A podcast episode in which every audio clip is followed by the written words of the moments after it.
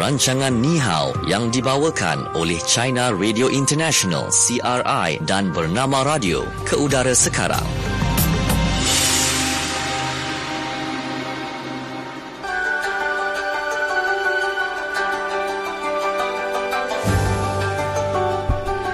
Okey, selamat petang untuk anda semua yang terus setia dengarkan kami di Bernama Radio, yeah. Stesen berita bisnes anda, mm-hmm. dan tibalah waktunya, ya. Waktu ini kita akan dengarkan program Ni Hao yang dibawakan oleh China Radio International dan Bernama Radio. Yeah. Okey, bersama-sama dengan kami berdua, saya Natasha Aimi, saya Shahada Armawan, dan juga rakan kita di China Radio International kita ada Fadil. Hai Fadil. Hai Shu, hai, hai Natasha, selamat petang. Apa khabar? Baik. Baik-baik saja. Baik ya? Baik. Ya. Okey, okay, baik. Jadi lima segmen yang kita akan kongsikan bersama-sama dengan anda. Seperti biasa pada hari ini, fokus di China, fokus apa kata anda, mm-hmm. kemudian fokus di Malaysia, kemudian kuis kenali China dan juga belajar bahasa Mandarin. Ya, yeah. Okey, baik. Jadi kita sebelum tu kita nak sembang dululah dengan Fadil. Kan Fadil, uh, di di di China sendiri, okey, uh, kabarnya hari tu ada salji turun kan? Tak. Adakah? Ah, Amna ada. Andika. Tapi berganti Beijing. Eh, Andika siapa kata? Ke? Andika ke Satria? Andika ke Satria. Saya ah. tak ingat. Sebabnya hmm. ada sikit, tak banyak lah. Tapi sikit, sikit katanya. Ah, sikit, sikit ah, mungkin. Seolah ya, macam, macam ya. awal pula uh, winter tahun ini. Mm-hmm. Memang itu perkara biasa ke yang berlaku di sana? Uh, mungkinlah sebab sekarang sudah sampai musim luruh, mm-hmm. uh, cuaca sudah dingin dan bila pada malam dan juga pagi cuaca memang sejuk. Jadi mungkin ada kadang-kadang ada tepa yang sudah turun salji, khususnya di bahagian utara China. Mm-hmm. Di bahagian utara China mungkin mungkin uh, salji turun sudah awal, sudah awal sudah ada salji turun. Mm-hmm. Ya. Sebab di sana lagi ke bahagian utara lebih sejuk, ya. Oh. Kalau di selatan, di selatan macam di provinsi Hainan, uh-huh. sepanjang sepanjang tahun tak ada salji. Ya, kalau di di di kawasan selatan sepanjang tahun memang, memang tak ada salji. Uh-huh. Tapi kalau di utara China uh, banyak. Tapi di Beijing sekarang um, salji, kalau biasanya salji turun Disember dan Januari. Okey. Ya, kalau bagi yang ingin melihat salji, datanglah bulan Januari. Ah, itu dia menarik hmm. kan, ya, bermain salji. Ya. Okey, Disember dan juga Januari untuk di Beijing, yeah. China lah. Okey, baik. Dan uh, untuk fokus di China, kita bukan nak cerita pasal salji sebenarnya. Hmm. Okey, itu kita kongsi sikit lah suasananya bagaimana. Dan waktu ini kita nak ke segmen fokus di China. Ya. Yeah. Fokus China. Okey. Okay, baik. Uh, sebuah artikel yang diterbitkan oleh akhbar harian Renmin Renmin Ribao, ya, uh, menerusi akaunnya di WeChat menjadi tular sebab sangat menyentuh perasaan orang lain. Tajuk artikel itu sangat menarik, iaitu kenapa anda merasa penat di hati. Oh, penat. Oh, betul lah. Saya rasa penat di hati ni memang akan touching sikit lah cerita dia. Okey. Penat di hati betul, uh, berlainan dengan penat fizikal, ya, yang biasanya disebabkan pekerjaan yang terlalu berat, urusan yang membebankan, pendam perasaan, mm-hmm. ha, kan. Dan ia bermaksud tekanan psikologi yang dibawa diri sendiri. Mm-hmm. Ha, okey. Mungkin uh, lah Fadil ada ada berkata penceritaan lanjut lah berkaitan dengan kenapa anda merasa penat di hati. Ha, gitu. Okey, ya, yeah, okey. uh, artikel ni. Artikel. Ha. Ya, ya, artikel ini sangat menarik yang diterbitkan oleh akhbar harian Renmin Ribao, uh-huh. yang merupakan sebuah uh, media bertanah di China, ya, harian Renmin Ribao.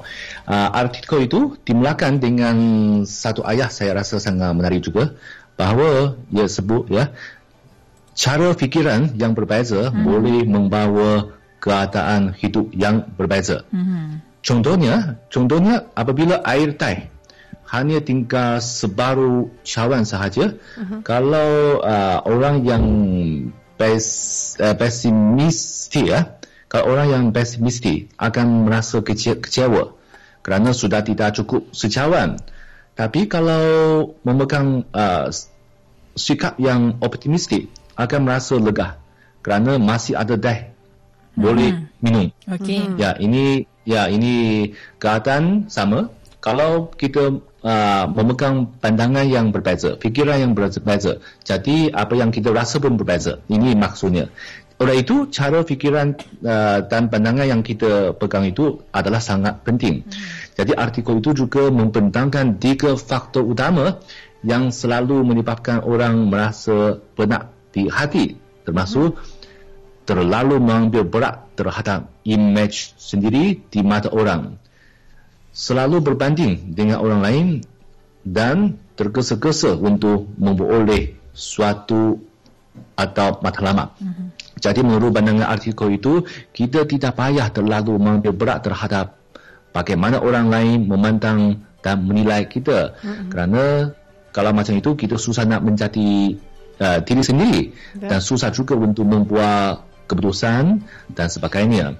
Tambahan pula, pandangan orang lain pun tidak semestinya tepat dan objektif, kerana mungkin mereka tidak mempunyai pengalaman atau menghadapi situasi yang serupa dengan kita. Selain itu, uh, kalau selalu berbanding dengan orang lain, juga ini juga asalnya tekanan kepada kita, apabila, sebab apabila melihat orang di sekitar kita yang bila mereka memiliki sesuatu, kita kalau terus beriri hati dan ingin memiliki juga, ini akan uh, menyebabkan kita penuh hati juga, sebab sebenarnya perbandingan itu tidak ter, uh, tidak terbatas, kerana mesti ada orang yang mempunyai benda yang kita tidak ada. Uh-huh. Oleh itu perkara yang lebih uh, oleh itu perkara yang lebih mm, memperlukan adalah lama kelamaan akan muncul satu tangkapan yang salah atau fahaman yang mengelirukan bahawa semua nasi yang baik ditemui orang lain, kita sendiri hanya mempunyai nasi yang malang sahaja. Mm-hmm. Uh, jadi faham, fahaman itu uh, sudah tentu salah dan tidak objek, objektif. Mm-hmm. Dan pada akhirnya artikel itu mengingatkan bahawa adalah sangat normal bahawa kehidupan sentiasa membawa harapan dan juga rasa kecewa, membawa gembira dan juga sedih. Adalah mustahil semua perkara selaras mengikut harapan kita. Harapan dan matlamat pun tidak semestinya boleh menjadi kenyataan, kerana mungkin ada perkara yang dan faktor yang berlaku di luar dugaan. Oleh itu, sikap yang sederhana dan perasaan yang tenang sangat penting untuk mengurangkan tekanan dan rasa risau, sehingga membantu kita menemui kejayaan dan kebahagiaan pada masa akan datang. Ya, ini pandangan utama yang di jelaskan dalam artikel tersebut. Okey. Ada tak hmm. uh, macam kalau kita lihat ya berkaitan dengan penat di hati ini, hmm. ada kaitan tak dengan uh, masalah mental yang kita hadapi? Uh, kan macam contohnya kengurungan, hmm. ataupun macam apa tadi? Uh, kita ni suka fikir buruk kat orang, hmm, kan? Uh, ada kaitan tak, Fadil? Hmm.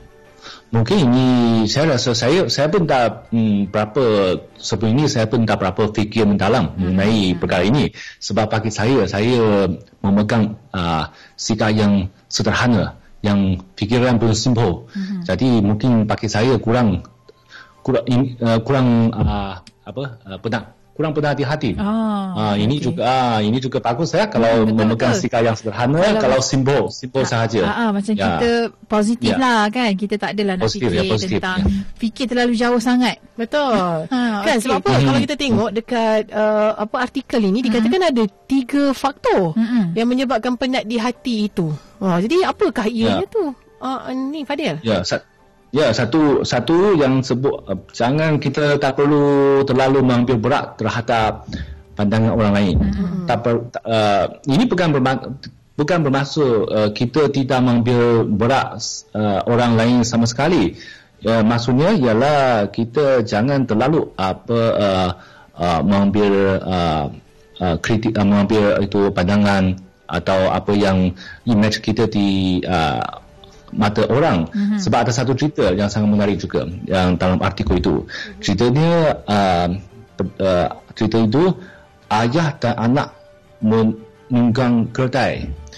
Uh, jika anak uh, uh, maksudnya uh, seorang anak dan bersama dengan ayahnya uh, membawa seekor keldai.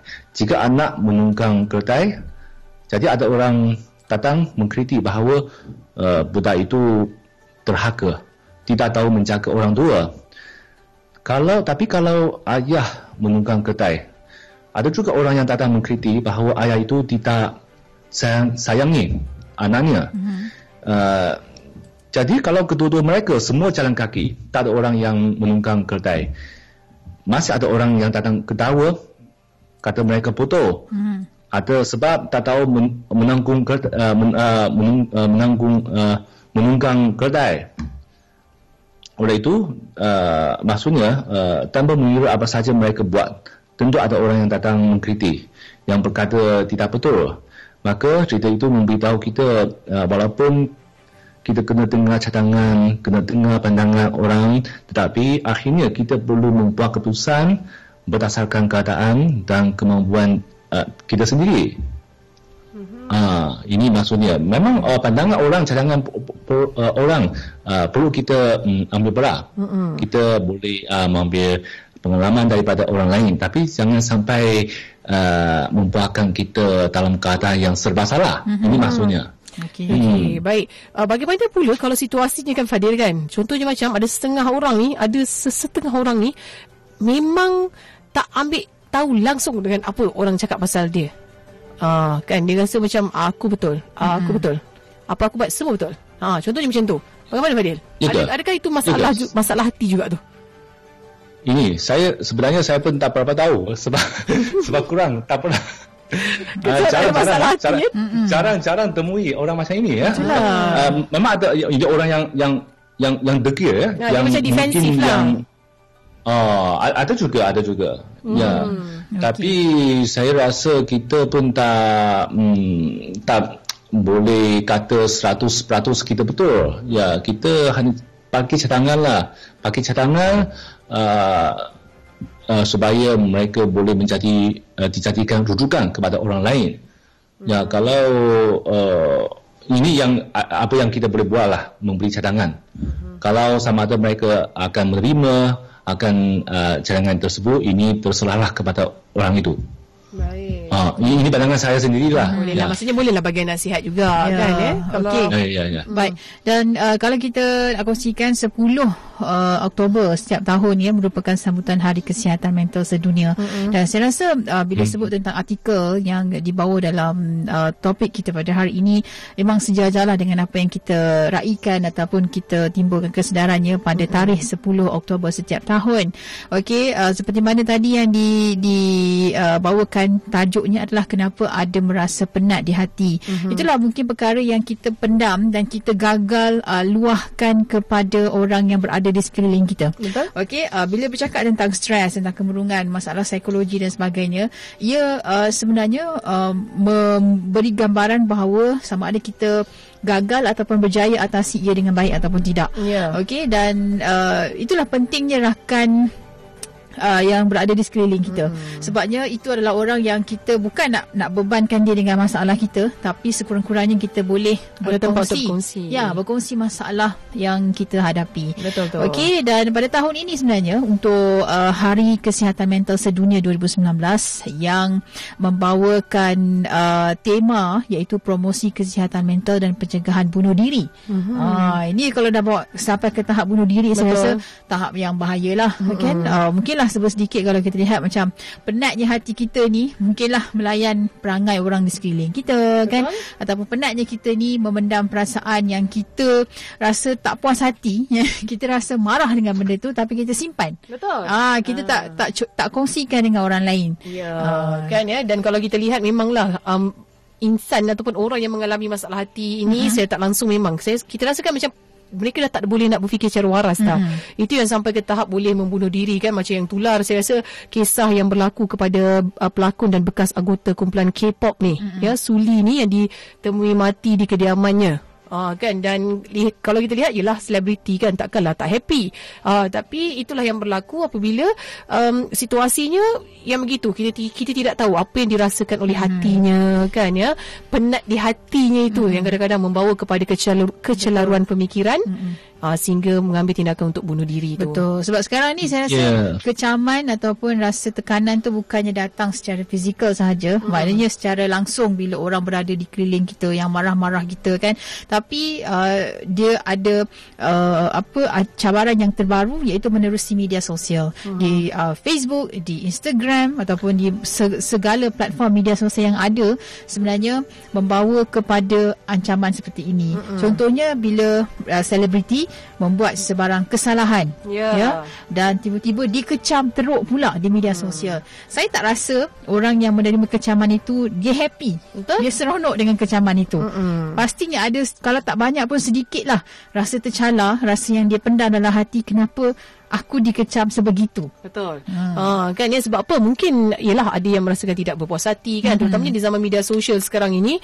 Lepas tu uh, bila sedemikian dirasakan macam tak ada tempat, selalu ialah kita meluahkan perasaan di media sosial, hmm. kan, tapi bila berlaku, bila dah kongsikan sesuatu dikecam pula uh-huh. uh, oleh masyarakat lain, netizen dan sebagainya, hmm. jadi dah tak ada tempat nak mengadu dah, kan. hmm. uh, mereka merasakan uh, kalau cerita dengan keluarga pun, keluarga tak akan dapat bantu. Betul. Cerita dengan kawan-kawan pun, kawan-kawan pun tak sudi nak dengar. Hmm. Ha, akhirnya, itulah dia. Pengakhirannya kadang-kadang sehingga tahap boleh membahayakan diri hmm. sendiri. Eh. Itulah, saya rasa bila adanya minda yang sihat, hmm. akan mewujudlah hati yang sihat itu. Yeah. Dan um, hasil kajian tinjauan kesihatan dan mobiliti kebangsaan dua ribu lima belas mendapati ya dua puluh sembilan perpuluhan dua peratus rakyat Malaysia mengalami tekanan ataupun masalah kesihatan mental. Ini bermaksud tiga daripada sepuluh individu yang berusia enam belas tahun ke atas hmm. mempunyai masalah kesihatan mental, di mana wanita menunjukkan kadar sedikit tinggi berbanding lelaki. Mm-hmm. Ah, okey, itu data yang dipilih dan juga dikongsikanlah sempena dengan Hari Kesihatan Mental Sedunia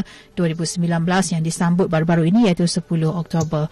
Okey, dan uh, apa yang uh, kita lihat juga dalam uh, kadar bunuh diri, mengikut laporan W H O, lebih daripada lapan ratus ribu individu membunuh diri setiap tahun ataupun kira-kira satu nyawa setiap empat puluh saat. Mm-hmm. Ah, dalam panjang lebar kita bercakap ni berapa nyawa yang telah pun orang kata bunuh diri sendiri, terkorban kan, korban. Yeah. Okey, jadi itu antaranya, dan ia menjadi punca utama kematian dalam kalangan mereka yang berusia antara lima belas hingga dua puluh sembilan tahun. Usia uh-huh. yang cukup muda, yang yang uh, dalam tempoh belia lagi kita rasa kan, lima belas hingga dua puluh sembilan tahun ini sayangnya mereka berada dalam kancah uh, masalah kesihatan mental dan mengambil keputusan untuk membunuh diri. Lebih mengejutkan, kabarnya lebih ramai lelaki hmm. yang membunuh diri eh berbanding wanita, tetapi lebih ramai wanita yang buat cubaan untuk bunuh diri, mm-hmm. okey, ataupun mencederakan diri. Jadi ini adalah satu kadar yang amat membimbangkan, mm-hmm. ya. Dulunya uh, ramai beranggapan bahawa hanya orang dewasa je yang menunjukkan kecenderungan untuk bunuh diri ni, mm-hmm. kan, tetapi hakikatnya pada masa kini kita tengok kanak-kanak, remaja, kan, orang muda memang berisiko disebabkan dengan keganasan, apa saja penderaan yang mereka alami, tekanan hidup. Mm-hmm. Saya rasa bukannya tunggu uh, apa ni macam macam itulah penderaan dan sebagainya tu berlaku. Kadang-kadang keadaan sekeliling tu dah buat mereka rasa tertekan. Mm-hmm. Contohnya masalah kewangan. Yep. Uh, kan, dia tak cerita, dia tak kongsikan kepada sesiapa. Uh, tahu-tahu saja dah tahu dah mereka ni ada masalah mm. uh, kemurungan dan sebagainya. Ya, yeah. Apapun sebenarnya tentang masalah mental, tentang kejadian bunuh diri ni, ia boleh dicegah kan. Mereka yang berisiko boleh dikenal pasti dan diberikan intervensi awal. Sebab itulah uh, dia orang kata, kalau kita tengok macam selebriti-selebriti kan yang meninggal dunia akibat bunuh diri, saya tertarik dengan apa yang dikeluarkan satu caption di uh, Facebook, katanya jangan tunggu sehingga artis ataupun selebriti yang mati hmm. bunuh diri barulah kita nak bising dan juga Betul. bertindak. Tetapi adakah kita sedar bahawa kita pernah ke melihat rakan-rakan kita, ahli keluarga kita yang berjalan seorang diri dan uh, mereka uh, merasa uh, apa orang kata kesunyian. Betul. Mereka murung. Pernahkah kita sendiri bertanya? Mhm. Kan sebenarnya ha. orang yang terdekat dengan kita tu Betul. dahulu yang kita perlu ambil berat kan, hmm. ya, nampak tengok muka macam runsing je, tanyalah, posting hmm. di media sosial pun asyik emosional je kan, hmm. ha, ambil ambil beratlah. Sekurang-kurangnya bila kita bertanya, uh, mereka yang ada masalah ni akan rasa lega, lega. Hmm. ya, uh, sekurang-kurangnya ada juga orang ambil tahu ha, pasal diri ya, saya ha, itu dia tu. Kan ya, ha, itulah dia patah hati. Yes. Kalau dengar lagu ha. lama patah hati pun memang saya sedih jugalah. Kita okay. ada banyak lagu patah hati. Mudah-mudahan ha. kita Padil? memiliki hati yang sihat, minda yang hmm. sihat kan, yeah. Dan janganlah kita rasa macam berat sangat di hati tu. Kalau ada perkara yang tak tertanggung, luahkanlah. Betul. Hmm. Okey, itu dia untuk segmen fokus di China, yeah, untuk waktu ini. Okey, dan uh, selepas ini uh, selepas ini sekarang-sekarang lah juga, yeah, maksudnya kita nak kongsikan dalam segmen fokus apa kata anda. Yeah. Fokus apa kata anda. Okey, dah tentunya lah soalannya ada kaitan lah ya, uh-huh, dengan apa topik yang kita bincangkan dalam fokus di China itu. Uh-huh. Dan soalannya bagaimana anda menghilangkan stres. Ha. Ha, dia macam-macam cara ada ni. Tapi nampaknya Fadil macam orang yang selalu apa kurang mengalami stres. Betul ke Fadil? Ya, yeah, memang yeah, selalu, tapi mesti ada tekanan. Ada jugalah, ada tekanan, tapi tak selalu yeah, lah kan. Mesti ada, ya. Yeah. Hmm. Tapi nampak, kena ada cat- nampak muka uh, Fadil macam tenang. Ya. Yeah. Ya. Yeah. Uh, ini, nampak, ini, ini nampak. Ini, nampak. Ini nampak muka saja ya. Okey okey, hati belum tentu tahu. Hati tak, belum tahu. Hati ya, ya hati uh. katanya berat ya, ke tidak? Mu- ya mungkin kadang-kadang uh, mesti ada tekanan kadang-kadang. Uh. Jadi kena ada cara cara untuk mengurangkan. Bagi hmm. saya macam riadah, macam kadang-kadang saya saya diam-diam saja. Bila ada tekanan, diam-diam saja. dua tiga minit lalu uh, lupa, lupa. Oh, lupa. Oh, ha, ya. Lupa. Oh, oh, lupa, lupa. Kalau orang diam-diam, diam-diam tu tu diam terus. Sebab bunuh diri dah. Ha, tapi ya, Fadil boleh ini, diam lagi. Diam dan ini, oh tak ini, apalah. Okey. Wujud ya, hati. Perlainan uh, perlainan uh, dari individu hmm. ya. Hmm. Betul lah. Cara setiap orang ada cara sendirilah hmm. untuk uh, untuk apa? Untuk mengurangkan tekanan. Betul lah, oh, itu yeah, cara Fadil kan. Fadil boleh rasa diam, mm-hmm, tak apa kan, okay. uh, Dan uh, macam saya pula, kalau saya rasa stres, saya pun suka diam. Haa ah. Tapi bila saya tak tertanggung, saya suka menjerit. Oh, okey. Ah, macam dalam kereta ke. Uh-uh. Ha. Saya pun nak nyanyi lagu juga tu. Diam-diam berpanjangan. Ha, kan? Okay, tapi, ah. Oh, mas- jenis seseorang dalam kereta tu. Ah, seseorang dalam kereta. Oh. Tapi setakat ni tak pernah buat lagi lah. Baik, baik, baik. Ha, tak pernah lah lagi ada masalah hati tu. Ha, so dah takut kalau macam saya jerit, mati pula enjin. Ah, oh, nasib baik enjin dia mati kan. Ah, penat di hati kan. Kalau saya apa saya buat lah. Ha. Saya tak tahu. Saya saya makan lah kot. Betul lah. Saya sama macam perempuan lain yang dekat luar sana tu. Saya pun suka makan. Stres je, makan je lah kan. Hmm. Tak payah, lupakan aje lah. Lepas tu kita akan teringat balik bila berat badan dan bertambah. Yalah, kita, kita mungkin dalam kalangan orang yang cep- boleh cepat lupakan uh, perkara atau tekanan. Ya, betul. Itu, kan? Kita masih boleh berfikir secara relevan. Ya. Lah. Kalau dibawa-bawa dengan masalah ini teruk juga ha, kan. Kalau ada yang berbisik-bisik dekat telinga tu dan dengar-dengar ha, tu lain kan. Lah, ha, bawalah pergi berjumpa dengan sesiapa yang pakar. Ha, betul. Ha. Okey, okay, baik. Sahabat kita Mimi katanya hmm. setiap orang ada cara nak hilangkan stres. Hmm. Ini cara saya katanya. Hilangkan stres lepas balik kerja. Bawa anak-anak keluar jalan-jalan dan makan-makan. Apa pula cara anda? Ha. Dia nak tanya kita. Kita. Baik, baik. Lepas tu Suaini, saya akan masak, saya akan masuk dapur dan masak. Mm-hmm. Kalau nak best lagi bila ramai-ramai makan katanya. Mm. Ha, Khairuddin kata kemarahan adalah satu masalah utama emosi akibat stres yang dialami oleh semua orang. Ya, sama ada di rumah ke, sekolah ke ataupun tempat kerja, apabila keterlaluan atau berpanjangan dan anda tidak ada kemampuan daya tindak. Ah, ini akan membawa kepada kemarahan katanya. Okay. Ruby Zarah katanya salah satu punca penyakit yang berlaku di Malaysia yang tertinggi adalah stres, tekanan. Uh, ramai antara kita yang masih berada dalam keadaan stres. Bezanya adalah orang yang pandai kawal stres dengan orang yang tak boleh nak kawal stres ini. Ha, Liana, ha, coklat jadi comfort food bagi saya. Eh, tapi betul. Hmm. Coklat tu memang salah betul, satu ha, salah satu ya, orang kata bahan yang kita bila kita stres kita makan dah boleh mengurangkan stres. Ya. Tambah-tambah yang dark coklat tu. Betul. Hmm. Ada kajian kan, yang, yang dibuat kan dan hmm. kata Liana bila stres saya makanlah coklat. Bila selalu stres makan banyak. Makan banyak, badan naik pula. Dia stres pula pasal berat badan.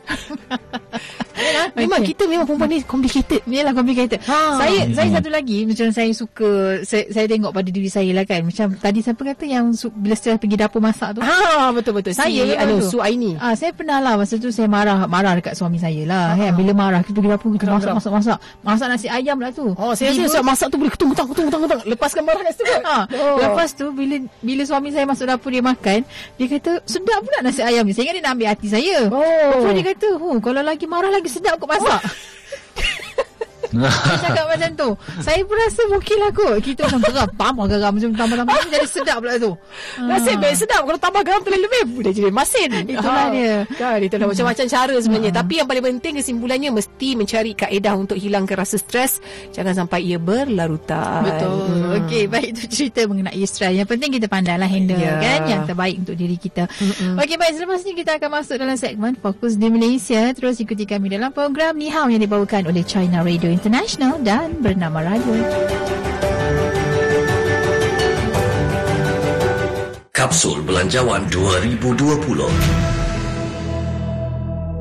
Sebagai usaha untuk menggalakkan pembelajaran dewasa, K W S B akan memperluaskan skop pengeluaran bagi tujuan membiayai pendidikan di peringkat sijil, khususnya bagi program yang diakreditasikan selari dengan aspirasi empat perpuluhan kosong negara.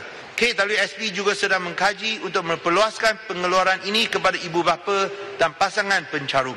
Di samping itu, kerajaan akan menyediakan geran dua puluh juta ringgit yang akan dipanangkan dengan peruntukan dua puluh juta ringgit daripada H R D F untuk menggalakkan golongan dewasa yang bekerja menduduki peperiksaan pensijilan profesional dalam bidang khusus berkaitan industri empat perpuluhan kosong. Kapsul Belanjawan dua ribu dua puluh. Setakat Ogos dua ribu sembilan belas, terdapat tujuh ratus atau tujuh puluh tujuh peratus saham patuh syariah yang tersenarai di Bursa Malaysia. lima ratus sembilan puluh tujuh saham tersenarai di papan utama, sembilan puluh enam saham tersenarai di papan A C E dan tujuh saham tersenarai di papan L E A P. Apakah rasanya angka ini kepada anda sebagai pengusaha, pengilang maupun pengguna? Analisis pasaran serta kesannya kami kongsi di Bernama Radio. Bernama Radio, stesen berita bisnes anda. Bernama Radio menyokong Wawasan Kemakmuran Bersama dua ribu tiga puluh. Kita sudah mula mengisi pentadbiran dan pembangunan negara, termasuklah di dalam Belanjawan dua ribu dua puluh dengan dasar-dasar yang sejajar dengan wawasan kemakmuran bersama. Dengan itu, menjelang tahun dua ribu dua puluh satu, wawasan ini akan dilaksana sepenuhnya tanpa perlu melakukan terlalu banyak penjajaran semula. In other words, in twenty twenty-one, we will hit the ground running and pursue the shared prosperity vision full steam. Wawasan Kemakmuran Bersama dua ribu tiga puluh. Sembang Biz, dipetik dari YouTube Mau Kerja. Ahmad Nadir Askandar, penjual parang. Dalam semua bidang ni mesti ada rejection. Jalan tu tak semestinya lurus, bengkak-bengkok, tapi dia punya uh, tujuan tu insya-Allah sama. Setiap orang ada rezeki dia sendiri. Saya background pun engineering dan uh, parang kita alhamdulillah ke serata dunia lah. Okay, nama penuh saya Ahmad Nadir bin Askandar, berasal dari Pulau Pinang lah. Saya mendapati ada orang dari luar negara email saya, dia kata dia nak beli parang tu. Mulanya saya jual parang yang kalau orang lokal kata parang hardware lah, yang kalau hitam dengan hulu plastik semua. Jadi diorang uh, lebih nak yang hulu kayu. Jadi saya cari tukang tempatan yang untuk buat yang hulu kayu, sarung kayu. uh, Di situlah lahirnya idea untuk menghasilkan parang sendiri. Harga parang ni berbeza sebab dia banyak kegunaan, banyak kategori. Yang paling murah tak sampai dua puluh ringgit pun ada. Paling mahal mungkin saya jual lebih kurang tiga ratus ringgit. Kalau yang betul-betul yang kolektor siap berukir, besinya yang berkualiti, beli harga sampai seribu lebih. Kita kadang kita study degree dalam apa-apa bidang khusus. Bila kita minta kerja, kita punya pekerjaan tu tak ada kena-mengena langsung dengan uh, apa yang kita belajar. Tapi jangan jadikan itu sebagai batu penghalang, sebab kadang-kadang kerja yang kita buat tu adalah batu loncatan untuk benda yang lebih baik. Lima tahun lepas saya tak tahu, saya, lima tahun ke depan saya akan buat ni. Tapi permintaan untuk parang ni semakin uh, bertambah. Saya background pun engineering, minat pun engineering, minat outdoor. Tapi selepas uh, tengok hari ni saya buat parang. Dan uh, parang kita Alhamdulillah ke serata dunia lah. Macam mana kita nak tahu passion ni, you kena kerja dan slowly you akan find you punya direction. Ha, bila you dapat, you buat kerja ni dengan passion, walaupun kadang-kadang uh, bayaran dia atau ganjaran dia kurang lumayan, tapi orang yang tengok you punya result, dia tahu produk ni atau kerja ni made by someone who has passion. Dalam semua bidang ni mesti ada rejection. Okey, contohnya masa saya mula buatkan parang ni, saya nak dapatkan market luar negara memang cukup susah. Saya search online kedai-kedai uh, pisau yang jual parang yang besar-besar. Saya hantar email, saya telefon, memang reject. Dia kata okey okey, I reply your email, senyap. Tapi saya tak berputus asa. Saya tak dapat jalan ni, saya pergi ikut belakang. So yang penting jangan putus asa. Jalan tu tak semestinya lurus, bengkang-bengkok, tapi dia punya Uh, tujuan tu insyaAllah sama. Setiap orang ada rezeki dia sendiri, dan uh, percaya kepada kebolehan kita dan buat sebaik boleh, insyaAllah rezeki tu akan datang. Ahmad Nadir Askandar, penjual parang. Sembang Biz. Teruskan mengikuti rancangan Ni Hao yang dibawakan oleh China Radio International C R I dan Bernama Radio.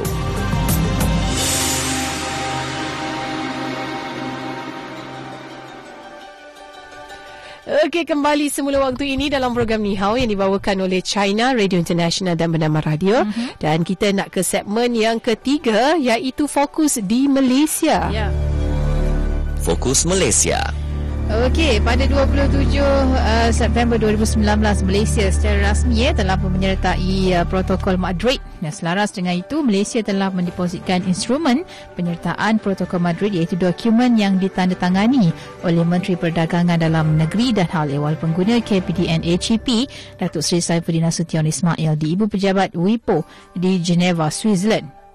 Ya, Protokol uh, Madrid ini adalah sistem uh, pendaftaran cap dagangan antarabangsa yang ditadbir oleh Perbadanan Harta Intellect Malaysia Dunia ataupun WIPO, dan ia bakal ya, memberi faedah kepada pemilik jenama tempatan bagi melindungi dan mempromosikan produk di seratus dua puluh dua negara di seluruh dunia menerusi sistem Madrid, sistem perfalan tunggal untuk pendaftaran di mana-mana negara yang dipilih. Uh-huh. Antara negara yang telah pun menyertai Protokol Madrid ini ialah China, Amerika Syarikat, Australia, United Kingdom, Brazil, Thailand, Singapura dan Indonesia. Ya, jadi faedah paling ketara ya penyertaan Malaysia ialah uh, pemfailan untuk pelindungan harta intelek ya, di mana-mana negara yang menggunakan sistem Madrid ini uh, boleh dibuat di Perbadanan Harta Intellect Malaysia Maipo, dan uh, selain itu kos bagi pemfailan adalah jauh lebih murah kalau nak dibandingkan pemfailan di setiap negara tanpa hmm. menggunakan sistem Madrid.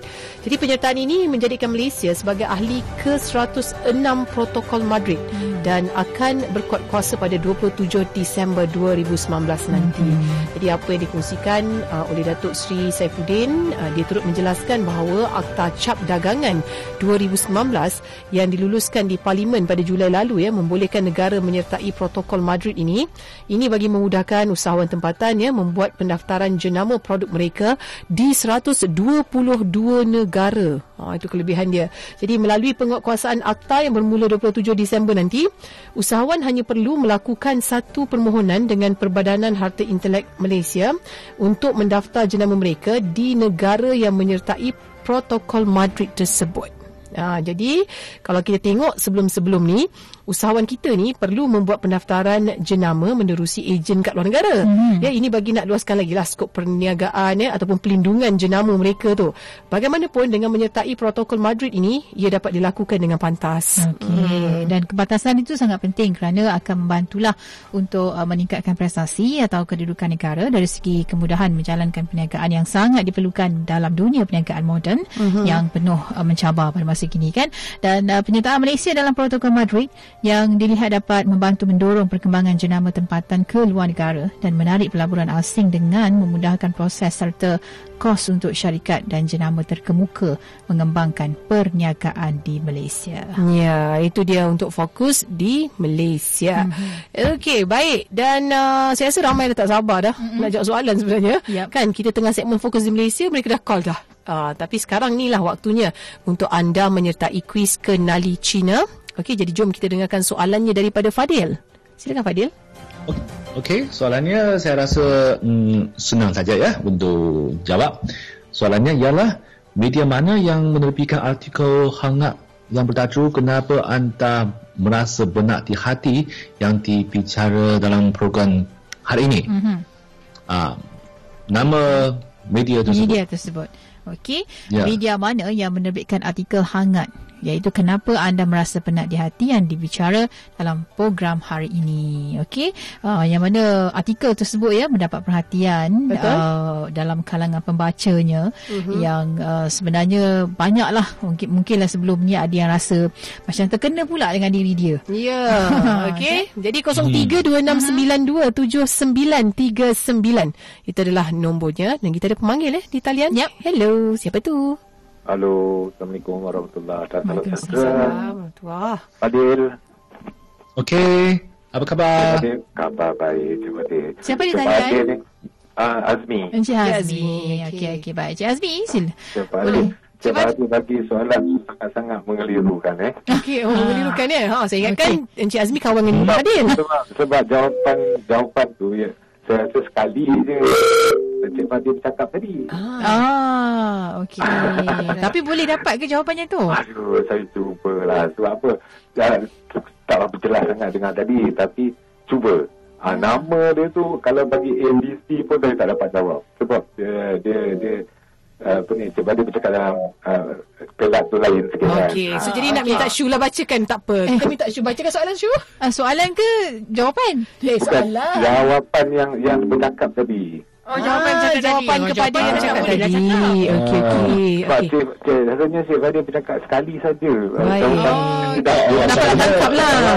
Tak, tak, tak. Kalau saya tak salah ingat, uh, Syu atau Natasha yang sebelum, juga. mula-mula. Saya dia sebut juga sebut. tadi. Betul-betul. Betul-betul. Ha. betul, betul, betul. Ya. Saya, ya, ya. Tapi saya boleh dengar. Boleh, boleh cuba. Cuba ha, Cik Azmi je. Cuba je Cik Azmi. Tak apa. Tak masalah. Tak. Dia merupakan media perdana yang yang utama uh, di China. Tapi nama tu saya sendiri pun tak ingat. Minta maaf. Banyak. Baik. Tak apa Cik Azmi. Okey. Yang paling penting adalah berani mencuba. Ah, itu dia. Okey. Nanti boleh cuba juga untuk esok mungkin Cik Azmi. Tak masalah. Okey. Jadi peluang untuk anda yang lain. kosong tiga dua enam sembilan dua tujuh sembilan tiga sembilan. Okey. Baik. Hmm. Sekali lagi soalan kita berikan ya. Media mana yang menerbitkan artikel hangat kenapa anda merasa penat di hati yang dibicara dalam program hari ini? kosong tiga dua enam sembilan dua tujuh sembilan tiga sembilan. Nah, tahu jawapan telefon kita. Okey, baik. Yeah. Uh, Okey, kita ada rakan yang dah pun bersedia di talian waktu ini. Siapa agak-agaknya yang bertuah ah. tu? Ya, lima puluh ringgit menanti anda. Yeah. Okey, apakah nama um, media ah, itu? Ah, media. Nama media tu. Okey, baik. Jadi siapakah di talian tu? Nurul. Nurul. Okey, ha, baik. Ha. Nurul, Nurul kecil suara. Ha. Okey, Cik Nurul. Silakan Nurul. Jawapannya? Renmin Ribao. Ha? Harian? Renmin Ribao. Renmin Ribao. Ha. Oh, hebat. Hebat. Hebat. Hebat, hebat sekali. Ya, ya saya... Saya saya nak, nak uh, jelaskan sikit juga ya. Mm-hmm. Kalau Renmin Ribao, Renmin maksudnya raya, mm-hmm. rakyat. Okay. Jadi uh, Harian Renmin Ribao uh, maksudnya uh, surat khabar rakyat. Ya. Oh, okey. Renmin Ribao ya, yeah. yang merupakan uh, media perdana di China hmm. yang sudah ada sejarah lebih tujuh puluh tahun. Oh, okay. Renmin Ribao. Ya. Harian Renmin Ribao. Ya, betul. Okey, itulah jawapan dia ya. sebenarnya. Tahniah ya kepada Cik Nurul. Tinggalkan anda punya maklumat diri kepada hmm. penerbit kami. Okey. Okay. Baik, segmen terakhir belajar bahasa Mandarin. Ayo kita. Okey, okey kita belajar ya. Kita belajar bahasa Mandarin ya. Uh-huh. Uh, uh, belajar macam mana sebut itu lei. Lei. Penat, penat, penat, penat, oh, penat di hati. Okay. Uh, ya penat ya. Kalau kena sebut terlalu penat, tai lei lah. Tai lei lah. Tai lei. Uh, tai lei lah. Ya betul betul. Okay. Ya, ya tai lei lah. Kemudian ada satu uh, perkataan yang sangat uh, yang sangat popular ya, yang maksudnya uh, yang menyebut satu keadaan yang susah nak membuat keputusan atau pilihan. Uh-huh. Jujie, jujie. Ini satu jujie ya, ini satu ya, ini satu perkataan yang sangat popular di uh, kalangan uh, uh, rakyat China, khususnya orang uh, orang pemuda yang bila bergurau yang memang susah nak membuat pilihan uh-huh. ya, sebab banyak terlalu banyak pilihan. Okay. Ya, ini jujie, ya jujie dulu maksudnya pokok uh, rotan yang meli, me, melilit, ya, melingkar antara satu sama lain. Baik. Jadi di sini sekarang uh, maksudnya susah. Susahlah. Susah. Nah, ya, susah ya nak membuat keputusan. Ya. Okay, seterusnya. Jadi ayat, ayatnya saya memang susah nak membuat keputusan. Hmm. Ya. 我好纠结 ya. 我好纠结 ah. 我好纠结 ah. 我好纠结 ah. Bagus, bagus. Oh, okay. Ya, ya, ini ah. Uh, okay. Penuh perasaan ni. 我好纠结 ah. Oh, oh ini, ini sama dengan orang orang orang uh, ada uh, kawan saya yang oh. sebu oh, macam oh, ini. Ya. Oh, ah, tak boleh okay. tak boleh bezakan. Ya, tak boleh bezakan mana yang su sebu, mana yang dia sebu. Okay. Ah, hebat hebat. Oh, hebat hebat. Okay, ah, kemudian hebat. Ya, kemudian kita dah, dah belajar satu um, yang pandangan ataupun boleh dikatakan falsafah ya. Mm-hmm. Falsafah orang Cina sejak zaman dahulu. Falsafah itu dengan hati yang tenang barulah dapat mewujudkan cita-cita yang luruh. Okey, luruh. Luruh, luruh. Ah, bukan luruh. Luruh lain. Luruh, satu, satu. Ah, luruh tu musim-musim. Musim luruh. Oh, ya musim luruh. Mana? Okey, luruh. Luruh. Luruh. Okey, mari. Sorry, sorry ya. Ah, tak apa, tak apa. Okey. 宁静致远. 宁静致远. 宁静致远. Okey, hebat, hebat. Okey. Ya, ya, 宁静致远. 宁静 maksudnya tenang. 致远 maksudnya mampu dapat berjalan ke tempat yang jauh, oh, yuan okay, maksud okay. jauh. Baik. Ya, jadi ini maksudnya boleh... ya mewujudkan cita-cita yang ya. Luhur. Okey, ya. Alright. Kita gila-gila pada kita. Ha-ha, okay. Saya cuba yang pertama. Okey, uh, terlalu ya. penat. Taileh lah. Ya, ya betul. Okay. betul. betul. Ah, okay. Yang kedua, keadaan susah nak membuat keputusan. Jiujie. Jiujie, ya okey. Okey. Saya memang susah nak buat keputusan. Wo hao jiujie ah. Oh, bagus, oh, bagus. Wow, oh, kawan, kawan saya, kawan, kawan, kawan saya datang okay. itu, ya, kawan saya itu datang lagi. uh, Okey, ayat hebat, dia. Hebat, hebat. Baik. Yeah. Ayat dia dengan hati. Ya. Okey. Ya. Ayat terakhir dengan hati yang tenang barulah dapat wujudkan cita-cita yang luhur, eh, Syuh. Hmm, tenang, tenang. Okey, Syuh. Mingjing Jeyuan. Okey, bagus ah. juga. Mingjing Jeyuan. Okey, baik. Itu je. Okey. Baik Fadil, ini je masa kita ada Fadil. Ah, terima kasih. Terima kasih. Ya. Gurauan mesra Fadil tu hilang masalah hati ya. Kita kan. Hmm. Ah. Okey, mewakili penerbit uh, Nihao kita ada Hezi Rahil dan juga tim kita, kita ada Azmi Sharifudin dan juga Azim Zaid ya selaku uh, penerbit berita mm-hmm. dan juga penerbit kita ataupun pengawal kandungan kita, kita ada Shah Azam mm-hmm. dan saya Natasha Aimi. Saya Syuhada Armawan. Kita jumpa lagi minggu depan. Okey, bye Fadil. Bye. Bye bye, jumpa lagi. Okay.